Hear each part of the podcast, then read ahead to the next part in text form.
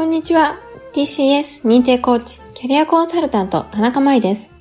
この番組では人事部で働く私がキャリアコンサルタントやコーチングを学ぶ中で得た気づきから、自分、メンバー、すべての人が豊かに働くヒント、気づきをお伝えします。今回はですね、リーダーを応援するということでお話しします。先日ですね、チームとのリーダーとの関係性、私が部下で上司との関係性について改めて考える機会がありました。それはですね、TCS 認定プロフェッショナルコーチの林由香さんが書かれたキラークエスチョンという本を題材にした勉強会に参加させていただいたときに、その本の中にですね、書かれていた、まず社長を応援しろという言葉にこう出会ってはっと気づかされたということがありました。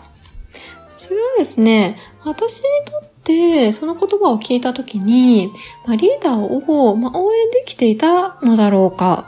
応援できているのだろうか、そしてリーダーとどんな関わりをしていきたくて、何を一緒に達成していきたいのかっていうような視点が欠けていたっていうことに気づきました。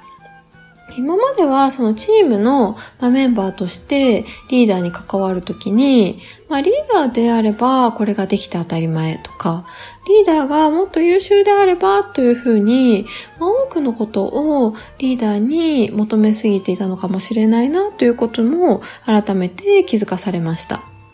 だからこそ、その職場で不満があると多責思考が働いたり、すぐにそのリーダー、上司のせいにして愚痴を言ってしまう自分っていうのもいたように感じます。ただ、そういう自分と上司の関係性を作り出してきたっていうのも、また自分でもあるなっていうふうに感じています。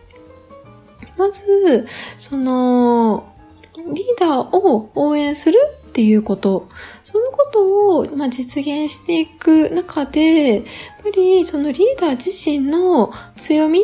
ていうのも、そのメンバー自身がうまく活かしていくっていう視点も大切なのかなっていうふうに感じています。チームであるその一つの利点っていうのは、多様な人がいるっていうこともあるかなっていうふうに思っていて、やっぱりメンバー一人一人のそれぞれの価値観とか思いとか考え方っていうのも、それぞれあって、全て違うというふうに思います。でも、まだ違うからこそ、その中で、新しいものが生まれてきたり、想像してくるものがあるはずだなっていうふうに感じていて、だからこそ、リーダーという役割の中でも、その一リーダー、一個人としての強みをうまく引き出してあげること。で、メンバー自身もそのリーダーの強みを把握、共有しつつも、リーダーの弱みをそのメンバーでカバーしていくっていうことも大切なんじゃないかなというふうに感じています。で、リーダーが一番能力が高いっていう時代っていうのは、今は、もうそういった時代は、少し終わったのかなっていうふうにも感じていて、これからはますますそのチーム力っていうのが求められてくるんじゃないかなっていうふうに感じています。で、そのリーダーの強みとかを把握するっていうためにも、ま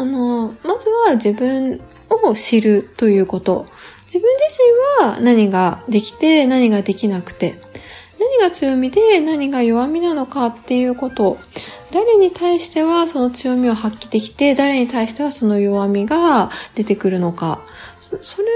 を一人一人がしっかりまずは把握しておく。そしてチームの中でもその共有できる機会っていうのがあるっていうことが一つ大切なんじゃないかなっていうふうに感じています。で、その弱みを隠すっていうことに必死になるっていうよりも、弱みこそ共有するっていうことの方がチームとしての力は強くなるっていうこともあるんじゃないかなっていうふうに感じています。弱みを克服するために多くの時間をかけるっていうよりも強みを伸ばすことに焦点を当てながらも、一人一人のそのパワーっていうのが相乗効果としてチームがより大きなパワーを発揮しながら進んでいくことができるっていう風になっていけばいいなっていう風に感じています。